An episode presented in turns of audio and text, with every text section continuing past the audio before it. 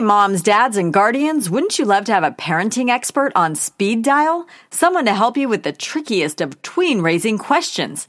Now you do. There's a brand new parenting podcast in the Starglow family that takes calls from listeners. It's called Parenting and You with Dr. Shefali. Dr. Shefali is a clinical psychologist, New York Times bestselling author, and also one of Oprah's favorite parenting experts. In each episode, the doctor will have one on one conversations with parents like you and help them navigate everyday parenting challenges. Follow and listen to Parenting and You with Dr. Shefali on Apple Podcasts or wherever you listen to podcasts. And if you already tune in to Kid News on Starglow Plus, you'll get the good doctor ad free. Happy listening!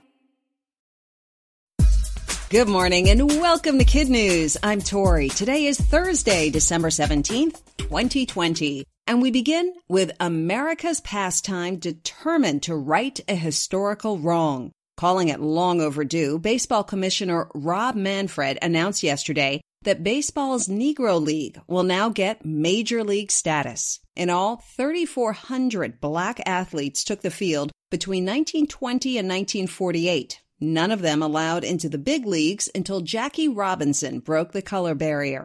The record keeping wasn't great at the time, but today's number crunchers are confident they'll be able to pull enough information from the box scores of those who played to possibly break some existing big league records. Case in point, Josh Gibson. The Negro League legend may be the greatest power hitter of all time, launching between 800 and 1,000 home runs. Barry Bonds currently holds the home run record with 762. She freely admits she has too much money, and that's why she's giving a bunch of it away. Just in the past four months, Mackenzie Scott, the former wife of Amazon boss Jeff Bezos, has donated nearly $4.2 billion of her personal fortune. On the receiving end, 384 different organizations, from food banks to colleges. Ms. Scott says she picked up the pace of her giving because of the wrecking ball effect of the coronavirus. For many American families, it's been devastating, but she, being tied to the pandemic profits of Amazon, has watched her bank account soar to an estimated $60 billion. Ms. Scott is among the ultra rich who've signed a giving pledge to donate significant amounts of their wealth. In 2019, she said she will keep at it until the safe is empty. Don't have billions of dollars to share? That's okay. Most of us don't. A photographer from Georgia is on a mission to spread kindness in ways that are simple and nearly free. Debbie McFarland's Sparks of Kindness Facebook page offers easy suggestions on making someone's day. One way is to leave uplifting notes in unexpected places, on a box of cold medicine at the drugstore with, quote, this too shall pass, hang in there, or in the cosmetics aisle, you're beautiful, just the way you are. One of her 5,000 followers left a bag of quarters on a clothes dryer after noticing a young man short on cash. Another placed a tin of cookies on an ambulance with the note, You're amazing. The list goes on and on. Ms. McFarland says she's noticed an uptick in kindness during the pandemic and hopes this kind of goodwill will long outlive the virus. A new Teen Titan could soon hit the charts. Seven million television viewers watched this week as The Voice crowned its youngest winner ever. 15 year old Carter Rubin from Shoreham, New York, took the top prize in what's been called an especially fierce season. The teenager beat four other finalists, all in their 30s. It was a memorable night not only for Carter, but also for his celebrity voice coach. Gwen Stefani, dressed as a Christmas tree, rushed the stage to congratulate her apprentice and, exercising COVID etiquette, stopped just short of a hug. Carter was just 14 when he auditioned for the show. His advice for other creative kids who sometimes find life to be a challenge you don't have to wait to go follow your dreams, be yourself, and do whatever makes you happy.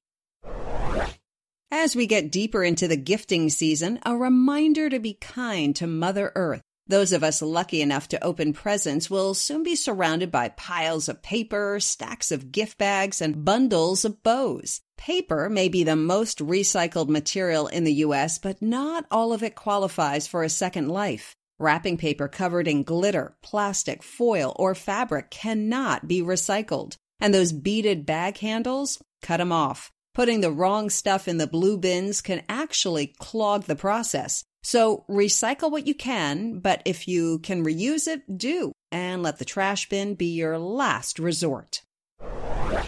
That's it for Kid News. It really helps if you rate and review us wherever you get your podcast. And don't forget to follow us on Instagram, Facebook, and Twitter. Now, our Kid News quiz. How much money has philanthropist Mackenzie Scott given away in the last four months?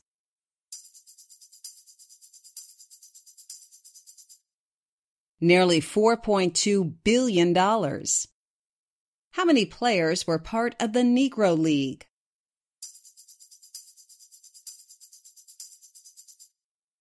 About 3,400.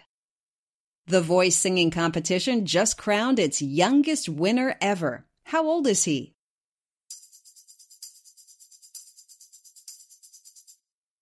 Carter Rubin is 15. What should you do with leftover foil covered wrapping paper?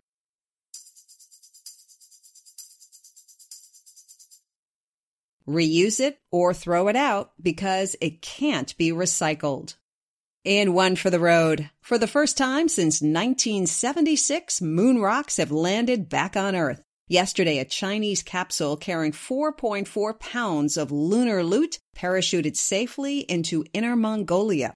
As we first reported two weeks ago, scientists plan to study the samples to look for clues about the origin of the moon and its formation.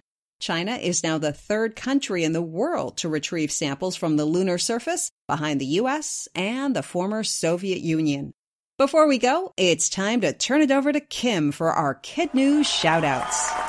Thanks, Tori. First, our fabulous teachers, Miss Yates, who teaches social studies at Pizitz Middle School in Vestavia Hills, Alabama, Miss Hunt at Frank H. Hammond School in Munster, Indiana, and Mrs. Smith at Waterloo Elementary School in Atwater, Ohio. Go Mighty Vikings!